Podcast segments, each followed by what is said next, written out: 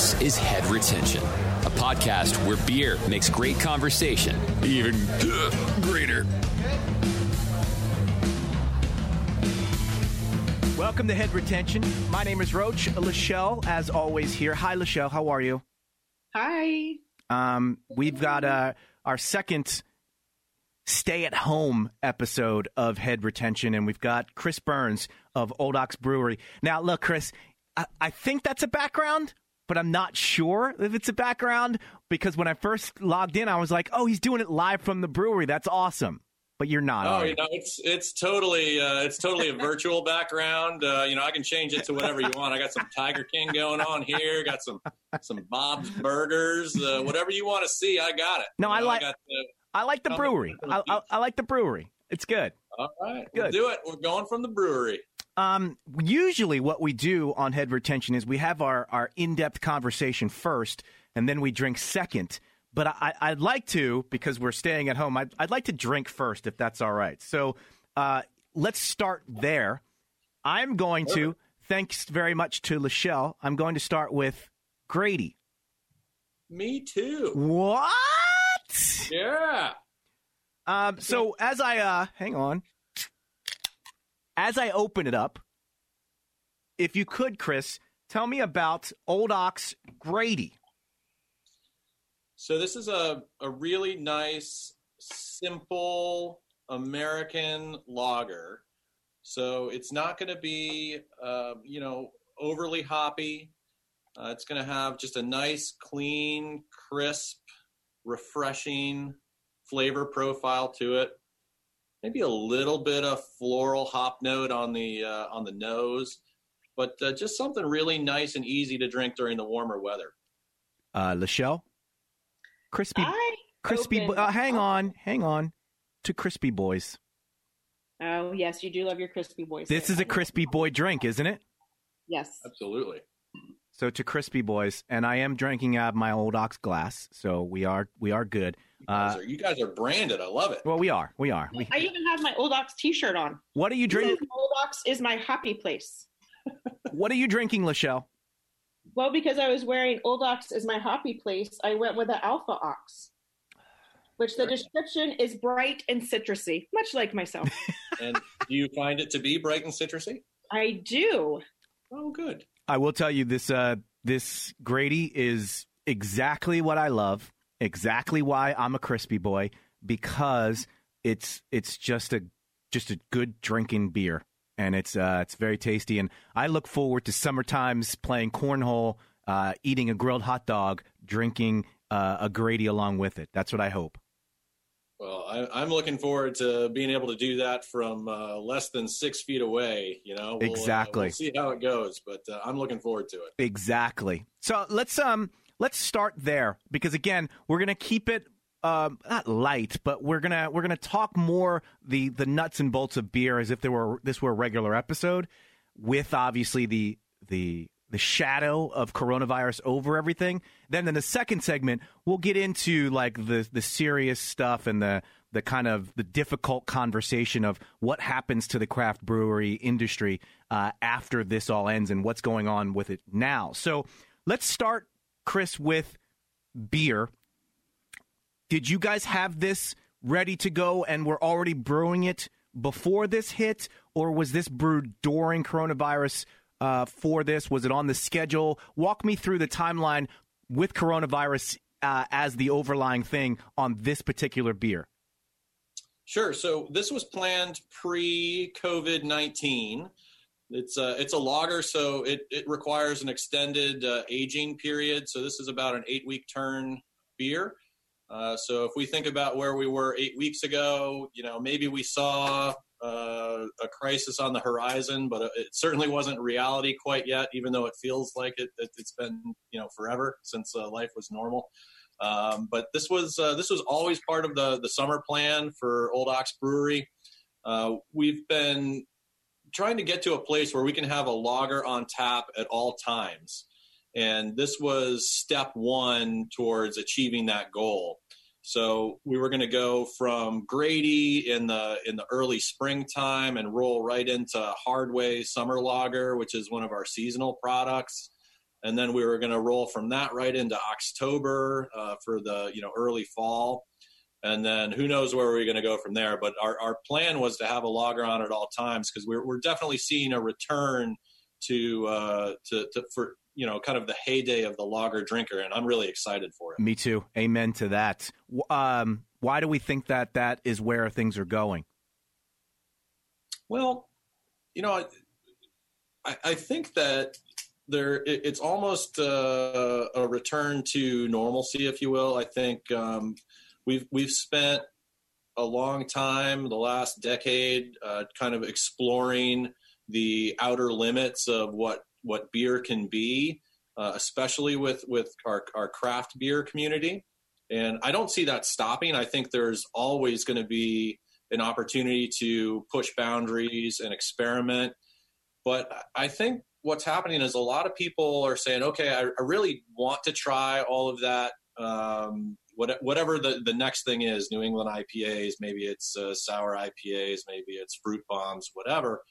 Um, but at the end of the day, maybe I just want to relax with a nice lager that uh, I don't have to think about. I can just enjoy and, and have as a background beverage while I'm talking to friends and or eating dinner. Lachelle, what do you? Is that what you're feeling too, uh, uh, based on your extensive experience hanging out in bars and brewers? yes, maybe. I guess yes. I liked Chris's um, description of uh, something you can drink while you're talking. So maybe you can still carry on a conversation and not make a complete donkey of yourself when you're drinking some of these lagers. Yeah, and and to me, that's I, I'll echo just what Chris said because I totally agree with it. There's a place for all of the things that we've been doing over the last 10 years, IPAs included. But I would like for our, our Pilsners, our, our lagers, our pale ales even to be the norm. And then we, the branch off is the IPAs and then all of the other stuff that we mentioned rather than the reverse. And it was it was always surprising when there was a lager on tap at your local craft brewery. I want I would love for us to get back to where you're saying, which is we've got our line of of of easy drinking beers, and then based on that, we go into different directions and get a little fun and have a little craziness going on.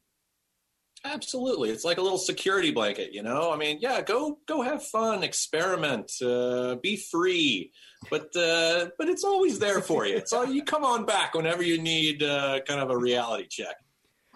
So the last time that I talked to you, Chris, we were at your Middleburg location, and we'll talk about the the new location and the challenges, if any, that you guys. Well, I'm sure everybody's facing challenges uh, due to COVID nineteen. But when we had our conversation, you talked about you guys had secured a huge deal to be the official, uh, have the official beer of the Cherry Blossom Festival. Cherry That's Blossom right. Festival did not happen. Correct. Kicking the nuts, obviously, but that one hurt. I, I, and that's this is going to be a hurtful question. What yeah. happens now to the beer that you brewed for the festival that didn't happen? Well, um, the fact that the festival didn't happen, um, you know, that that is an incredible bummer. Yes, uh, to put it lightly. And we feel for the organizers themselves, um, and we feel for the millions of people that wanted to go see the the cherry blossoms like we do every year. It's something that is basically you know the, the symbol that spring has come and we're getting ready for the warm weather and vacation season and uh, you know, it's it's one of the things that's that's really unique to Washington D.C. and, and we love it every year. And um, the fact How that long have you guys been making this beer for the for the cherry blossom? This is not this has this been an ongoing thing, right? Yeah, this is year number three for kind of mass production of this pro- mass production. We're you know we're a little brewery, but, uh, but you know for for it being available in Northern Virginia and Washington D.C. This is year three. So um, and it's been an amazing partnership, and we've loved every minute of it. You know, but but the thing is, is that even though people couldn't get to the festival, and maybe especially because they couldn't get to the festival, we are seeing, uh, you know, an uptick in you know retail sales of you know the the canned product. I mean, I I hope that we get to a point where the the beer itself is um, you know something that that There it is. Yeah, exactly. that that, uh, that uh, the the beer itself is something that people look forward to come springtime just as much as they uh, look forward to the festival. Um, so it's doing it's still doing really well at retail, and I, and I really think it is because people are looking for you know something relatable for for this time of year. It's a beautiful can, and I told you that uh, when we talked Thank in person. Um, the the pink pops, and obviously it works perfectly with the cherry blossom uh, and their whole theme. And it's it's um it's I don't want to say it's unlike all of your other cans because it feels like you're moving away as far as the branding is concerned from a, a consistent brand to more of a uh, and tell me if I'm wrong on this more of a a a beer specific branding rather than a brewery specific branding. Is that an accurate statement? Yeah, we've certainly been playing with that uh, a lot recently and trying to trying to create a unique identity for for each each beer that we that we make. You know, there every beer has its place, every beer has its mood, uh, every beer has its reason for existence, and that may or may not, you know, exist uh, in a plane right next to the other beers that we produce, and we think that's okay. Um, they appeal to different consumers, so we need to make the artwork and can design reflect that that consumer. Lachelle, what do you got? What do I have? So I don't. I just want to say one more thing about being kicked in the nuts. But so not only was the cherry blossom a kick in the nuts, but also the Washington Nationals. You know, Old Ox has been on tap at Nats Ballpark for quite some time. Yeah. How did that affect you and your production? Yeah, so we're in. Uh, we were in full on ramp up for that uh, spring uh, beer season to include entertainment venues, specifically Nats Park, who's always been an amazing partner uh, with with Old Ox, and uh, and getting you know that news uh, that uh, MLB was uh, canceling the season. Um, yeah, it created some vomitous feelings. Ooh, good word. You know, but um, uh, what are you going to do? We're um, we're we're doing our best to to shift gears and stay relevant in other ways. And uh, it's it's not an old ox problem. It's a it's a hospitality industry problem, and um, we're all doing everything we can to kind of shift gears and stay relevant in our consumers' lives. Well, so let's talk about that because one of the reasons why I wanted to have you on today is because I wanted to talk about what that has looked like for Old Ox, like how Old Ox has shifted gears. Right. And I'm going to start by my new favorite thing, my OB Safe sanitizer, which cute name by the way, OOB Safe for Old Ox. Get it? Oh, thank so you. Awesome. So I have one in my handbag, I have one in my car, and I have one at the office. Um, how long did it take to make? Like, what? How did you make this? So we actually followed an open source recipe from the World Health Organization. So they have on their website uh, a recipe for anyone to to make hand sanitizer, and it's three simple ingredients. Uh, and it's it's alcohol, so it's either ethanol or uh, isopropyl alcohol. We're using isopropyl alcohol, uh, hydrogen peroxide, and uh, glycerol and the glycerol is a thickening agent. The uh, hydrogen peroxide is to sanitize the sanitizer, if you can believe it, and uh, the alcohol is your, you know, your your sanitary base. So um, it took us about four weeks to go from concept to first production run, oh, wow. and that's that's a pretty quick turn for something that requires government approval to make and we're really excited uh, that the federal government and the state government has uh, expedited, uh, you know, approval processes, kind of cut some red tape uh, to allow folks like us, breweries, distilleries, to produce this hand sanitizer so that we can get product out to the the people that need it. Uh, because it is a it, it's in high demand right now it's hard to get a hold of. So the more people that can produce it, the better off we're going to be. I um here a question about planning. This was a you, you put out this sanitizer. You said it was going to be a four week process. At what point in the stay at home order did you guys decide, okay, it's going to take four weeks? Because I'm sure day two, you were probably like, well, this is, it's only for two weeks, knowing that was probably going to be longer, but not knowing how much longer it was going to be. At what point did you guys say, okay, the four week timeline is still going to be well within the timeline where we can actually produce these and put them and get them out to market? Yeah, we, um, so we, we didn't make that decision all at once. It was very iterative. You know, we the first thing we did is we got enough ingredients to do uh, a small batch. You know, no more than you know 200 four ounce bottles, just to make sure we understood the process and that we understood the demand. Um, and so we we released that to the public three weeks ago, uh, and it sold out in an hour. So it it it it it was a, a good proof of concept yeah. to know that there really was demand there.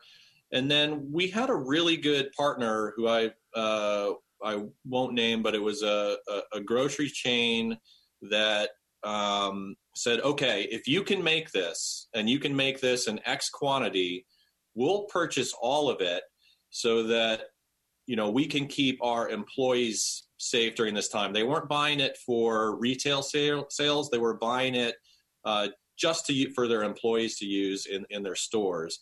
And that made it a really easy decision for us because we knew that we had a purchase order in hand for an entire batch of hand sanitizer, um, and it, it, it took the pressure off so that we could we could do this in a in a, a safe space, if you will.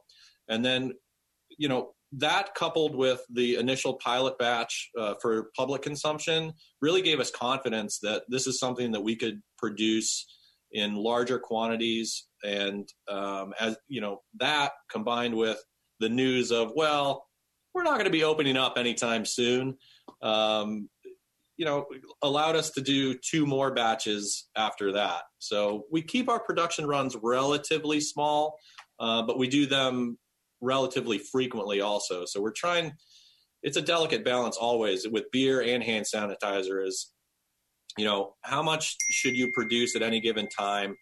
And you know how how far do you have to go to both satisfy demand but also not overrun and and produce too much? I mean we're we're used to that balancing act. Um i want to we pivoted to the covid-19 stuff. Yeah. i use that word on purpose because I feel like in the next segment we're take a, we're going to take our break here, but in the next segment the the two key words are going to be pivot and nimble in this conversation.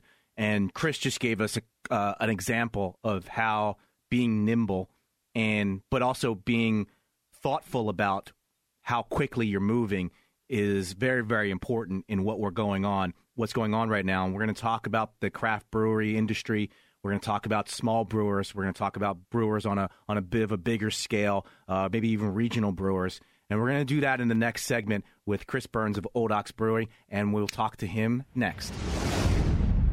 A couple of places where you can get even more Roach in your podcast form, not just now during your stay at home situation, but even when we're back out and going about our day in a normal way in our cars. Podcasts are great. You should listen to mine. I have a Pearl Jam podcast that is all about the band Pearl Jam. It is called Jamily Matters. You can check that out.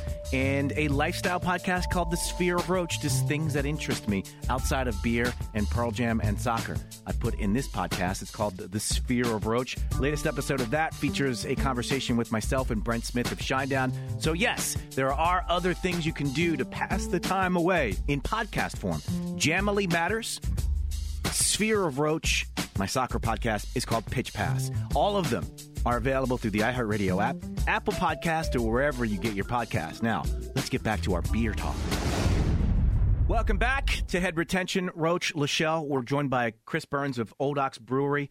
Uh, they are in. They have two locations, and I think this is where we're going to start. They have two locations. Uh, Ashburn is the uh, the main one. If you are a DMV resident, you probably know Old Ox from their Ashburn location. They have recently opened up a second location in Middleburg at the at the foot of the Shenandoah. Is that is that a good way to say it, Chris? Oh yeah, it's a magical little uh, town. uh, right uh, as a, the gateway to uh, beautiful Shenandoah, Virginia. Absolutely. So they just opened that up about a year ago, and um, so this is a perfect thing to talk about. We had Chris on for a number of reasons. This is one of them, and this is where we'll start our COVID 19 conversation as it pertains to the craft brewing industry. We said this in the last episode, and I'm going to say it again. Lachelle, if you want to come in and, and on top of me and, and, and kind of reiterate it, that's fine. But we're going to have a very business like conversation, and it's, it's going to feel a little cold, but know that our thoughts, our good vibes are with all of our craft brewers and on a bigger level, all of our small business owners and all the business owners and everybody here uh, throughout the country as we deal with this. It's just where this is a podcast about beer. So we're going to focus on craft brewing. And even though we talk about this in terms of, yeah, 45% of brewers are going to close, we don't mean to be as cold as it's coming across. Know that you are not in our thoughts. You are at the forefront of our thoughts. And we hope that everybody can get through this as, as cleanly, as safely, and as prosperously as possible. Now, having said that, let's start the conversation, Chris you have a you have a business that is or a branch of your business that's less than a year old a second tap room a second uh, auxiliary kind of brewery that is just getting up and running how has all this affected and or how much has this affected uh, that part of the business well, it's not good, Roach. It's uh, it's not good. So, um, but uh, look, we're doing our best, right? So it is what it is. We're um, if you think about when this hit, um, Middleburg. So if we're going to talk about Middleburg, the Middleburg opened in July of last year, and uh, so we had about five months there where we're kind of ramping up and getting people used to the location, kind of building awareness there. And then we hit the typical January, February, you know, slump for hospitality. And you know that happens because especially for beer people set new year's resolutions they've just finished their host- their uh, holiday spending uh, it's when people generally kind of shut down so you go into january february knowing that those are going to be really lean months and you count on the the spring and and we specifically were counting on the spring as kind of our Middleburg coming out party where you know people could enjoy the amazing patio that we have out there uh, and and and really use it as a time for Old Ox Middleburg to really start firing on all cylinders. And then COVID 19 hits right as we've come out of that lean period where we're using every drop of cash flow and, and reserves that we've that we have um, just to, to get through the uh, the winter months, which is typical, and uh, and we're not rebuilding those coffers with uh, with the typical big spring, which is, is what you see in in the brewing industry, especially in tasting rooms. So the timing it couldn't have been much worse. It couldn't have been much worse for, uh, and, and that's again, that's not an old ox thing. That's just kind of a hospitality thing in Northern Virginia. Um, so it, it, the the timing was not good at all. That being said, the town of Middleburg has been so supportive of us during this this time. We actually closed the Middleburg location for about two weeks as we tried to figure out how the heck we were going to get through this and kind of come up with a plan for ourselves. And um, during that time, the town of Middleburg actually came out with its own local stimulus package where it um, made contracts with each of the restaurants in town, uh, including us, uh, and purchased vouchers, food vouchers for every single resident in the town of Middleburg and mailed them out to the town residents, paid the restaurants in advance so hmm. that they could retain their employees and stay open. And and made those vouchers expire. Uh, so they issued them on April one and made those vouchers expire on April uh, thirtieth, so that um, any anyone that didn't redeem their vouchers, all of that went directly back to the to the restaurants. Wow! Wow! So they they basically injected cash into all of their local hospitality businesses, so that they could survive through this crisis. And then they re upped it in May. They just announced this past week that they're doing the exact same program in May, uh, which is gonna it's gonna keep the hospitality business in Middleburg operational and functional, maybe not thriving, but at least functional for this two month period until we get back to some semblance of normalcy. And I hope that other municipalities in Northern Virginia and across the United States can use that as an example of how to uh, to really help the, the folks that are most impacted by by this crisis. That's fantastic. Here's to Middleburg. Yeah. That's awesome. I know where I'm going for uh, Sunday brunch whenever we're allowed to go out again. Well, isn't that yeah. not that the thing though, Lachelle, where you hear stories like this and then you think to yourself, okay, I'm I'm going to Middleburg because they are invested in their community and they're and and so when when I can get out, that's one of the places where I want to go because you you see what they're doing to help their people and uh, these are the stories that I write down and I file away f- for later. Um, no, absolutely. No, I'm I'm going. That's going to be one of my first stops. Like that's an amazing story. I want to support Middleburg in that. Um, good for them. So, Chris, on a uh, as a as a basically, you are a for that location, you are the the the local corner brewery.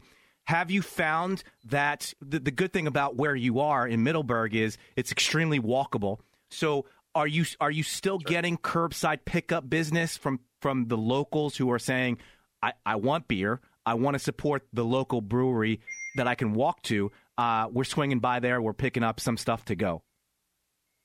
Hundred percent. The the local Middleburg community has been incredibly supportive. They're they're they're a very tight knit community in general, and they are rallying behind not just us but all of their local businesses. Um, they're they're spending their hard earned money locally, um, and it, it's just the way they live. I mean that that wasn't that's not something that's been brought on by uh, this crisis. I mean this this is always been a tight knit community, and it's one of the things that that drew us to Middleburg in the first place. Um, they've taken care of us, and and we can't wait to uh, return the favor. Lachelle, awesome. Okay, can we talk about delivery? I mean, Old Ox has done a great job with um, curbside pickup. You can order online. Right. And you get very great customer service when you go pick it up. I experienced it myself last week. They bring it out to your car, very personable. It's great. But what I am thoroughly impressed with is how Old Ox has pivoted and taken advantage of delivery services. Yeah. So, do you want to talk about what you've done that no one else has I'd is doing? Love to. um, yeah. So well, the thing that a lot of people are doing is curbside pickup and delivery. I, I you know, I think that as we've, it's it's it's this really unique time in in hospitality in general where you know we're all very we're all very customer focused and we thrive on being able to to bring people together and then all of a sudden we can't right so um, a, a lot of businesses most hospitality businesses have done a really good job of um, changing their business models, going to curbside pickups, whether you're a restaurant, whether you're a winery, whether you're a brewery, and and and also incorporating delivery. So the complication with that is that well, okay, so you're you're doing that too, but you're one of about two 2,500 options that people have just in their their own community so how do you how do you stay relevant? How do you stick out? And I think every business needs to be thinking in those terms. Um, so one of the things that we've done is we've started. Uh, it sounds silly, but um, we've started uh, doing beer deliveries uh, with a, an inflatable dancing shark. Right. So we've got um, we've got a person, my son, actually, my 13 year old son, who goes out on beer deliveries with me dressed in this uh, you know inflatable shark Halloween costume and and does a dance to uh, to Baby Shark as I'll you know deliver your beer for you, and it's amazing how that that simple kind of three minute transaction is a, kind of a cool distraction from just your normal quarantine life and uh, it brings a lot of smiles to people's faces. Well, Chris, it's the dumbest thing I've ever heard. and and yet I love it. And here's and this is this is the thing. So I get a pizza delivered. The the guy comes up, he puts it on the on the on the step, he rings the doorbell, he walks away. Yep. I got a pizza delivered. Yep. I order beer, the baby shark music fires up. Everybody starts looking around like, what the? You walk out, there's a shark dancing. You set the beer down. I have not seen or talked to anybody but my family in the last five weeks. And here comes this whole song and dance. And I'm like, you know what? Thank you. and then the other thing is, all of my neighbors are like, what the F's going on? Oh, he's getting a beer delivery. I want one of those cool beer delivery things too. And now uh, your neighbor is calling up to get the same baby shark delivery as well. It, that is uh, absolutely accurate. That is uh, that is what's happening. You're, um, you know, you're seeing your neighbors kind of peek out exactly their, their, their shades, going, "What's what, going what's on? going on out there?" You know, and, um, and it's you're right. It is stupid. Fine, it's stupid. I'll admit it. But um, but we're bringing smiles to exactly. people's faces, and that's that's all we're trying to do, and uh, maybe deliver a little beer at the same time. So let me but ask you. And you've expanded on it though, because like those neighbors who were peeking out their window when you initially started it, you've now taken it to include like a uh, an in-home block party where everyone's in their own space. Yeah, right. But but tell us what you've done to incorporate the whole neighborhood with your beer delivery. Yeah. So what we started doing is um, we, we we took that initial experience and we we saw that it was bringing people together is the wrong word, but but bringing people out and in out their own spaces. Yeah. And we're like, okay, well, how can we build on that? How can we enhance that? And so what we've done is we started partnering with local musicians to do curbside serenades uh, wow. with uh, with beer deliveries as well. So we can customize that to meet uh, people's uh, needs. So, you know, we can do a single song, uh, which is no problem, and then we can do coordinated deliveries. That uh, you know, if you want to talk to your entire neighborhood about doing a group beer buy, we'll have a local musician come out in your cul-de-sac or street and you know do a, a live concert for 30 minutes to an hour uh, and and that's been just it's been so gratifying to see. I mean, the you know, you get people that when they come out of their houses or you know, they're so tense and you know they then all of a sudden the music starts. They uh, maybe they crack a beer, maybe they don't, and uh, it just all kind of melts away for a minute, and and people again they just they smile and relax and it's almost like old times. And you're watching it from your steps so you're you're being safe and it's absolutely. Yeah it's fantastic. Now i'm going to bring the business in to make it all boring and stale again but i look at all this and i uh, you know we've had beer delivery here in maryland and i've talked to some people and they're like oh this this should be the new norm. When when we're back we should we should these laws should be relaxed. We, we, we've shown that we can do beer delivery and we can. I don't know if you want to be in the beer delivery business long term. Is that, is that a weird thing to say, Chris? No, I don't think it's a weird thing to say at all. I, I you know, I don't want to. I, you're absolutely right that if I am going to somebody's house in you know we'll, we'll keep it in northern virginia for a second. If, if i have to deliver you know a case of beer to somebody's house in reston and then i have to go to somebody's house in mm-hmm. arlington and then i have to come all the way back and deliver a, a, a case of beer to somebody's house in leesburg no i don't want to be in that business forever. Yep. Um, but I do think that what we've learned through this is that you know maybe there is uh, a niche for us in maybe more consolidated neighborhood block parties. I mean, people want to hang out in their neighborhoods. If there's a way for us to create packages around uh, mobile block parties, then absolutely, we'd love to do that. Yeah. But uh, but as it stands right now, no, I don't want to get into a Domino's style beer delivery uh, situation. It doesn't make sense. It doesn't make sense. And and my thing was, you brought up that your example was perfect, but uh, my thing was too. I, I don't want to have delivery guys driving beer at nine o'clock at night in neighborhoods. It's, to me, that doesn't feel safe, and there's a huge liability issues that I don't want to be a part of.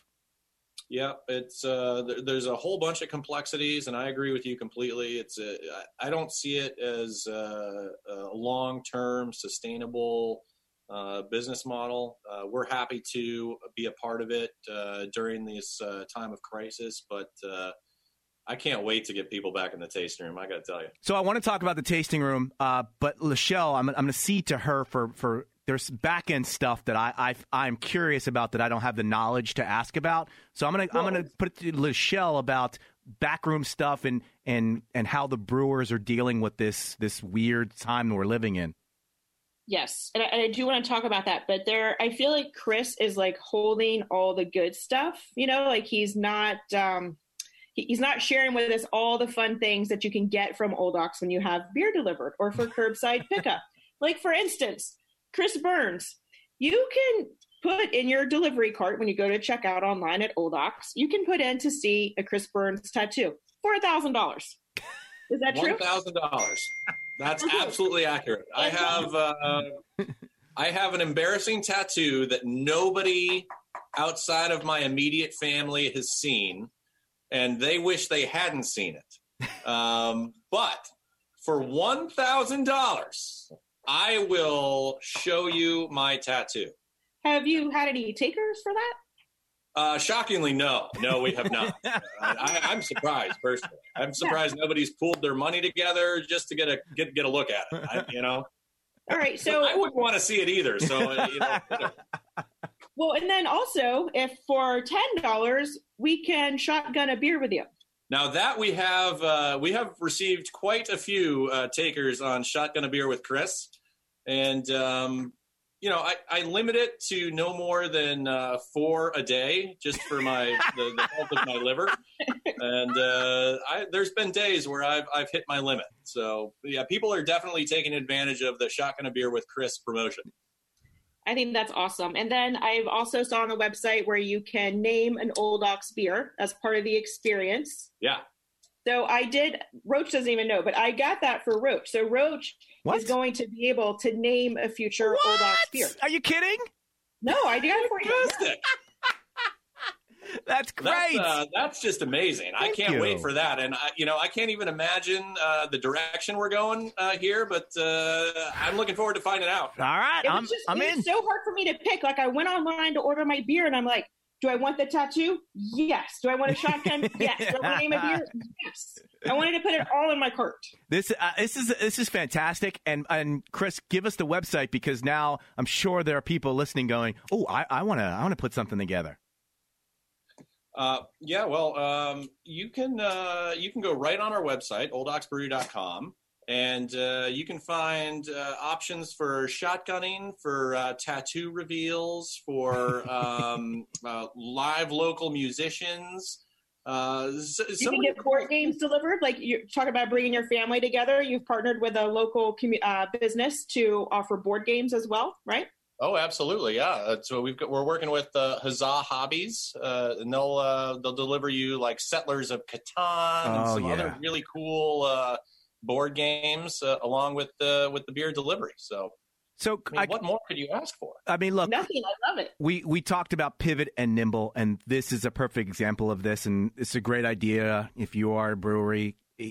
This is this is what you need to do during this time because you could either sit on your hands and literally sit on your beer and watch it go bad in your tanks, or you can go, I need to sell my beer. How am I going to sell my beer and let the turn on the the brain flow and whatever comes out, have a brainstorm session and and if if it sounds dumb, don't dismiss it because it could be genius because dumb is genius sometimes.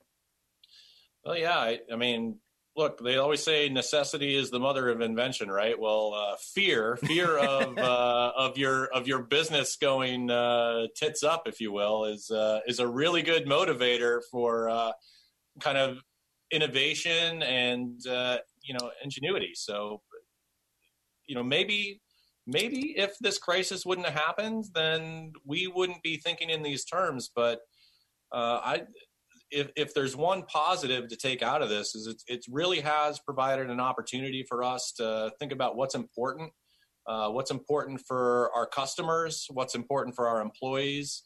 uh, what's important for us as a business, what's important for us personally. And I, I think all of us are thinking in those terms now.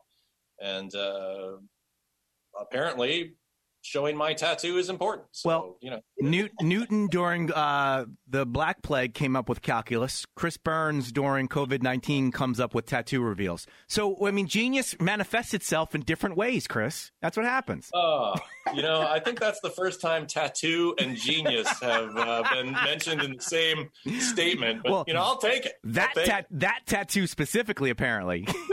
I think People are going to be so disappointed when they see it. But I think it's really funny that your wife hasn't like taken um, another aspect of that and has and hasn't presented herself with an opportunity to disclose the location of your tattoo and what it is for I don't know less expensive price. I, I won't. Maybe I'll just call Kristen and just ask her myself. Yeah, I'm sure she would say, "Forget it. I'll I'll I'll send you a picture of his tattoo for 250 bucks." You know, she's very, she's entrepreneurial too.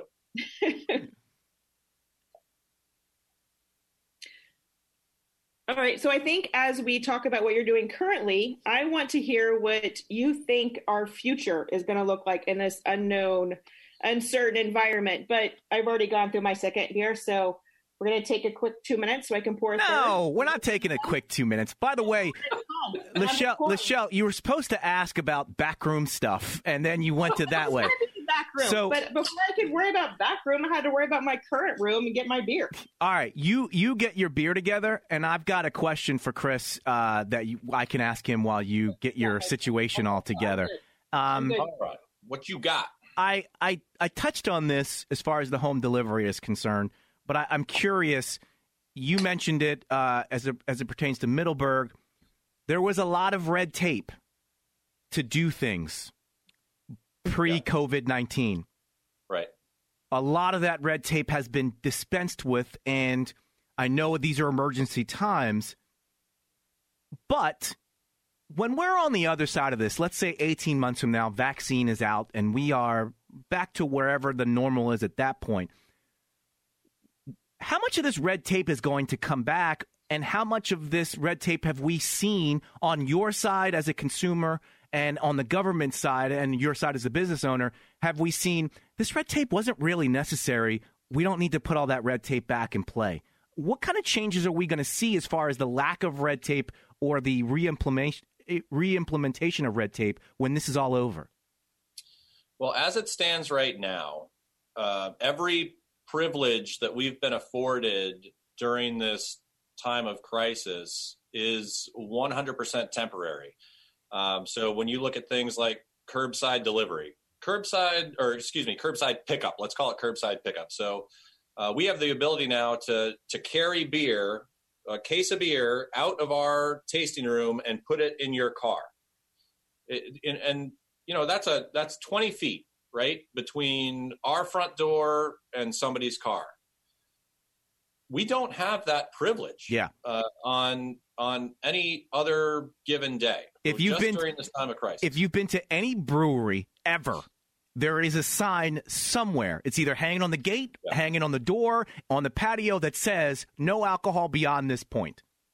right um, so whether it's curbside uh, pickup whether it's home delivery uh, whether it's the production of hand sanitizer uh, all of these privileges that we've been afforded are at, at as of today they will be retracted as soon as this crisis is over and and in Virginia where we do business uh, as soon as executive order 51 or executive order 53 is uh, is lifted whichever happens first all of these privileges go away uh, that's been built into uh, the temporary uh, regulatory relief. So, you know, I I hope that we have an opportunity to revisit that. I understand why uh, those those uh, stipulations, those guardrails, would have been put in place when the crisis started. Uh, but I hope that we have an opportunity to work with regulators between now uh, and before those expire to say, okay, we see how this is working do we have a problem with this? And Yeah. you know, can we in some capacity move forward with these privileges? Is there a reason not to do it? Um, so as of right now, I I don't see uh, a specific way forward for uh, keeping these privileges in place, uh, but I am optimistic that we will find a path forward. Yeah, we have a we have a this is a conversation starter when we go to legislate this down the road. We have right. we have back to your point, we have a proof of concept that this is something that we can do and we can do in a in a in a reasonable and safe way uh, that's not wild wild west. That's right. All right, Lachelle, are you ready? I mean, I'm, I'm, uh, I'm the back end questions. I, I'm just, I'm, I'm dying to hear them, and yet you keep kicking it down the road. Okay, no, I'm ready. So we talked about being able to. Well, hang on. What did you open up? Oh, a rye porter. It's delicious. The Black Ox. Oh, I've got one of those too. What? it's like he's got every beer there or something. I do. I'm very well stocked. this porter is delicious. Um, I think some pe- sometimes people don't really like rye beers, but the rye in this porter it adds just enough spice without being overwhelming, and it provides a depth to the porter that you wouldn't really expect. It's great. Uh, we we love it. That's our actually our most award winning beer. It's uh it, it is uh, delicious. I have to tell you, I think this is my first time having it. If I'm being honest.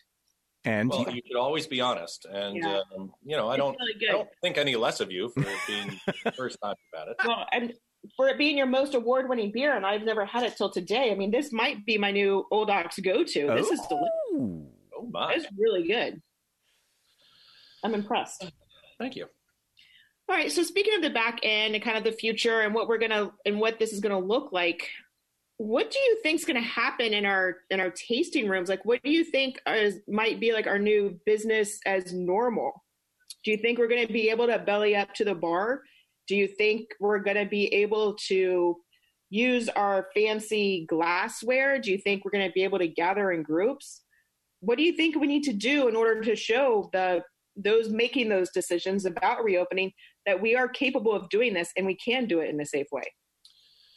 Oh my gosh, that is the question, isn't it? I mean, and I, I wish I I wish I had this concrete answer that um, that was like, okay, it's going to take this and this and this, uh, but I don't.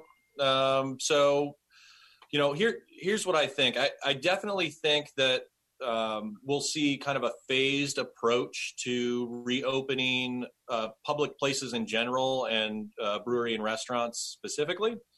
Um, we'll uh, we'll probably see some pretty restrictive caps on people that you can have gathering in a specific place um, for a somewhat extended period of time. I would I would think that that would graduate over time to additional people. Um, the, I guess the the good news is is that Virginia is not the first one to act. So I'm hopeful that Virginia will be able to take uh, a look at what other states are doing and seeing how uh, their policies are impacting, um, you know, levels of, of infection um, and and make an informed decision based on um, other people's experience. Um, but you know, for, for from a planning perspective, what I can tell you is that we are not planning to be open to the public for the remainder of 2020. So, wow. you know, yeah, well, you have to, right? You have to figure out what your doomsday scenario is. Yep. And I'll be pleasantly surprised. I'll be pleasantly surprised if if we can get to some level of public access before the end of 2020. But I, am not going to count on it. Yeah. I'll tell you that. And I hope that's crazy. I hope that I hope that's crazy in the most pessimistic way.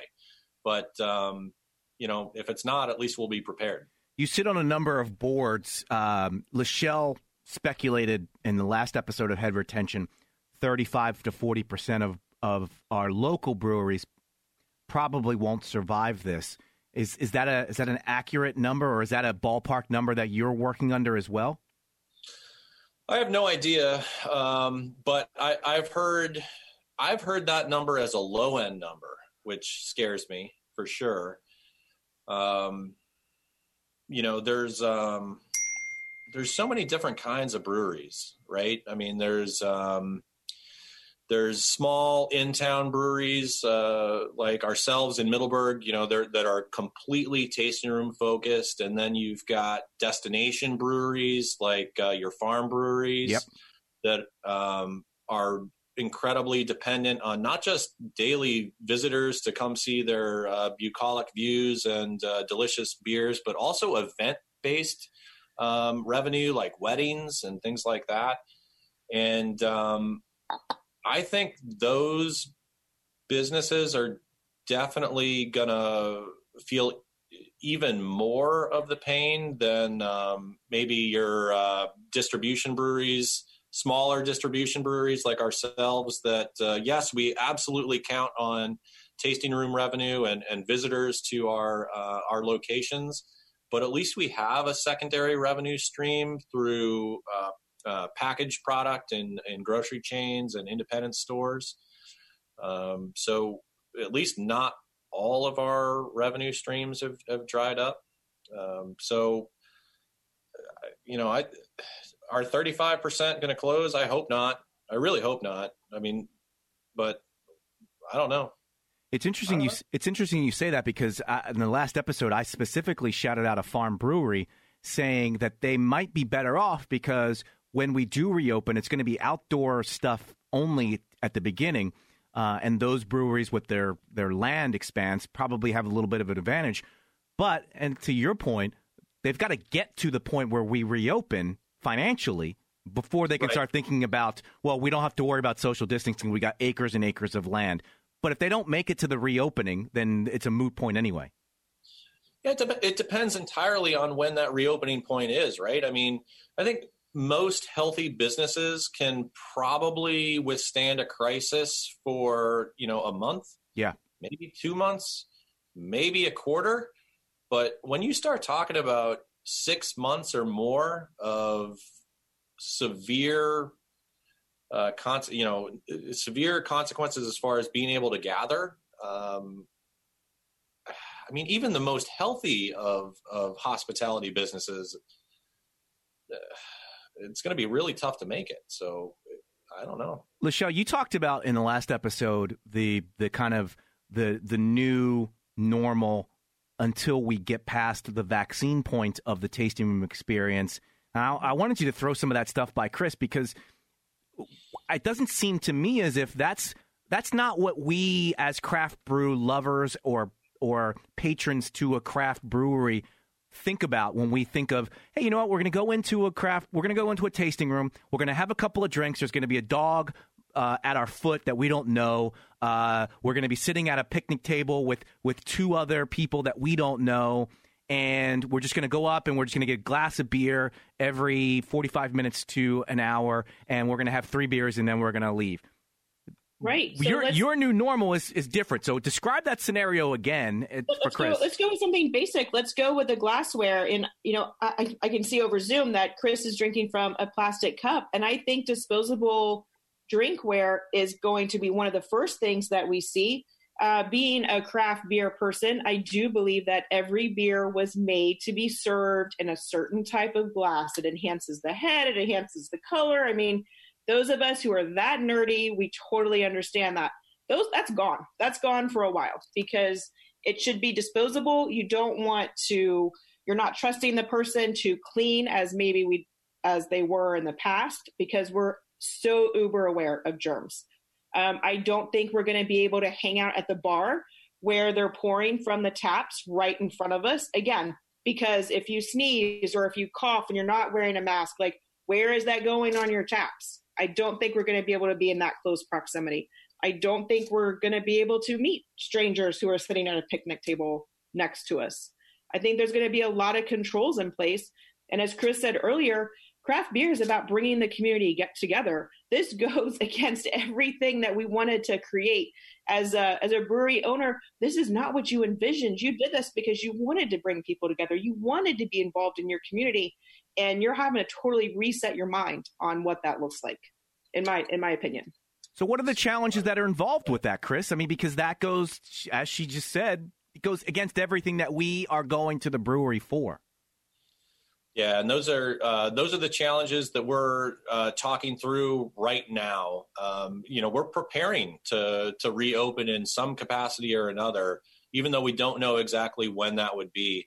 But we're um, we're looking at things like uh, additional uh, protection for for our uh, for our bar area. You know, do we need to have plexiglass shields uh, between us and our customers, like a you know like a drive through at the bank. You know, I mean, it's um, it, it's tough. It's it's really tough. I mean, is that the experience that we want to to convey to our customers? And um, the answer is, of course, no. That's not that's not how we want to do it. But we'll do whatever it takes to make sure that we're maintaining the levels of uh, of safety and accountability that we that we have to in order to uh, you know keep our customers and our employees safe. So we're co- um, we're coming right up on against the end of the episode. Uh, two things before we wrap up. Um, first, and I don't I don't have any information on this because I'm an idiot. So I'm gonna let Lachelle ask you, Chris, about the CARES Act, uh, and then I'll, I'll, we will do one last thing, and then we'll we'll get out of here. So, what is the CARES Act, and and how does it pertain to our craft brewers? So, um, the hospitality industry has just gotten totally fucked by what's been happening in this and industry. And now we just checked no, the explicit episode no here. Thank you. There's no other way to say it. Can we say fuck? well, it's already checked, Chris, so now we can say whatever the fuck we want. I've been holding back. I've been fucking holding back. Thanks, Lachelle. Thank you. Hey, no problem. But it doesn't necessarily hurt, it doesn't help those of us in the hospitality industry because a lot of our employees – they work off of tips. And so they're they're able to go on unemployment but sometimes that unemployment was more than what they were making part-time working in our breweries behind the bar. So it's kind of a double-edged sword for this industry. Would you agree with that? Was this uh, the cares act able to help you the paycheck protection plan? Or are you just kind of out there on your own with your shark delivery trying to make it work um, both. Uh, so we uh, we we did apply for and receive funding uh, through the CARES Act, the the PPP program. Um, and we are so we've had funding for approximately one week, and we're trying our best to figure out the best way to utilize that funding responsibly uh, in a way that gives us the the best opportunity to make it forgivable. Um, so there's a there are um, there are some pretty tight restrictions on what makes that funding forgivable in the SBA's eyes. And the the main the main problem so there's there's a couple of main problems but but from the business's side the main problem that we're facing is that you get 8 weeks worth of funding. And in order for your loan to be forgivable, one, you have to spend 75% of it on, on, on payroll, which mm-hmm. is fine. Uh, no more than 25% can be uh, spent on rent and utilities. Again, that's fine. Um, but the problem is, is that in order for it to be 100% forgivable, you have to have you have to be at pre-crisis headcount mm. by June 30th.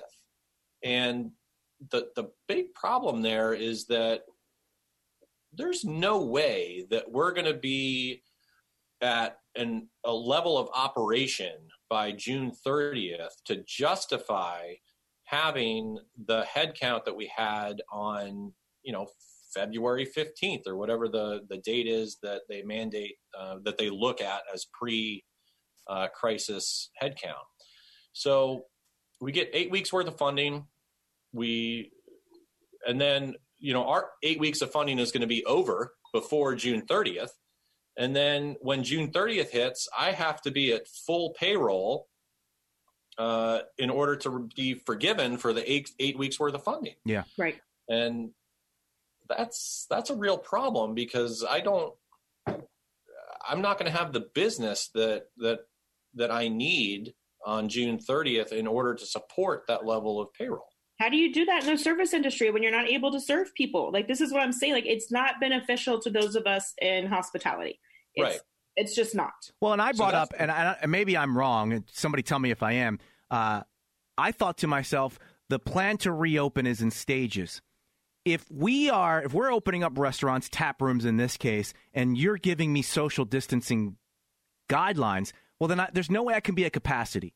And if there's no way I can if I'm at 25% of my capacity, why am I staffed up to 100%? Um, it's a, that's a losing proposition at that point. Exactly. Right. Right. No, you're you're absolutely right. So from the from the business perspective, that's one point of view.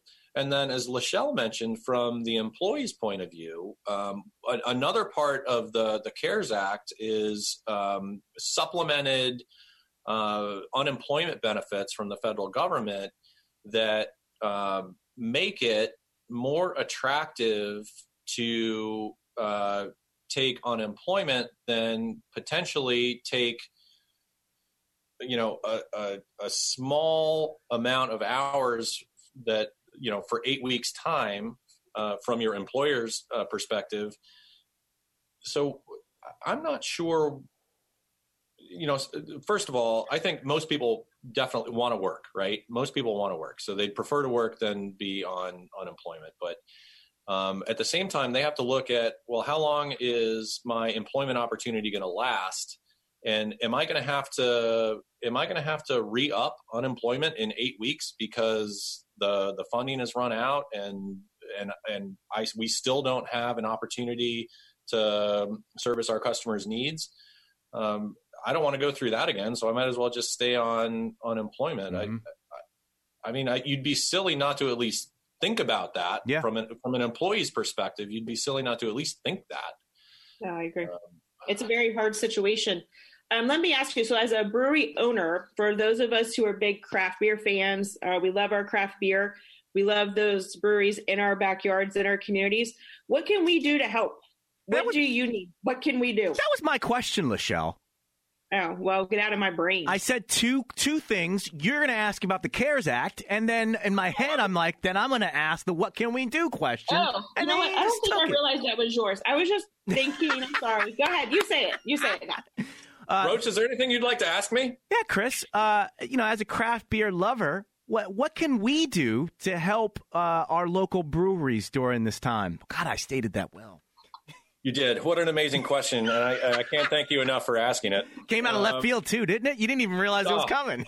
I was totally unprepared for this. Uh, so first and foremost, uh, certainly we'd we'd love for you to uh, check out uh, take it, take home. Oh my gosh, I'm butchering it, even though you gave me the opportunity. We asked it twice. Um, we'd love for you to check out oldoxbrewery.com and, and, and take a look at the opportunities you have to do curbside pickup and home delivery.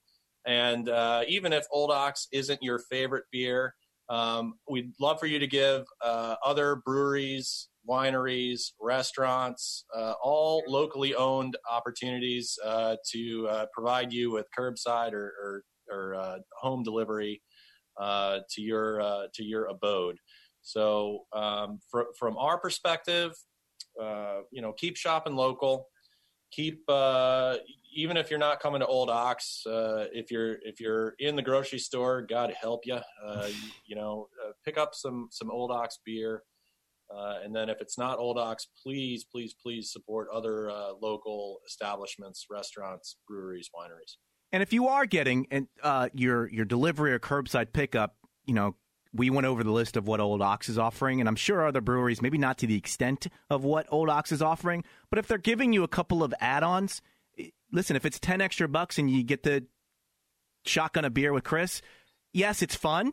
So 10 bucks. That still that still helps out the local business and you have a you have a chuckle as well. And and as chris said and i think to me that's the big takeaway is the community aspect of the local business of the letting your neighbors see the kind of show that you're getting put on the baby shark all of that is just getting us back to that connection that we are losing by being sequestered in our homes. And for 10 bucks, if I could have a chuckle or I can watch my neighbor uh, do something, that's well worth it to me. Well said, Roach. Thank well you. Said. Now, um, this stinks because when Chris and I talked at the end of February, I said, we've got to get you on head retention because Chris tried to drink his way around Epcot Center and I tried to drink my way around Epcot Center and I was like, we've got to do an episode where we talk about it.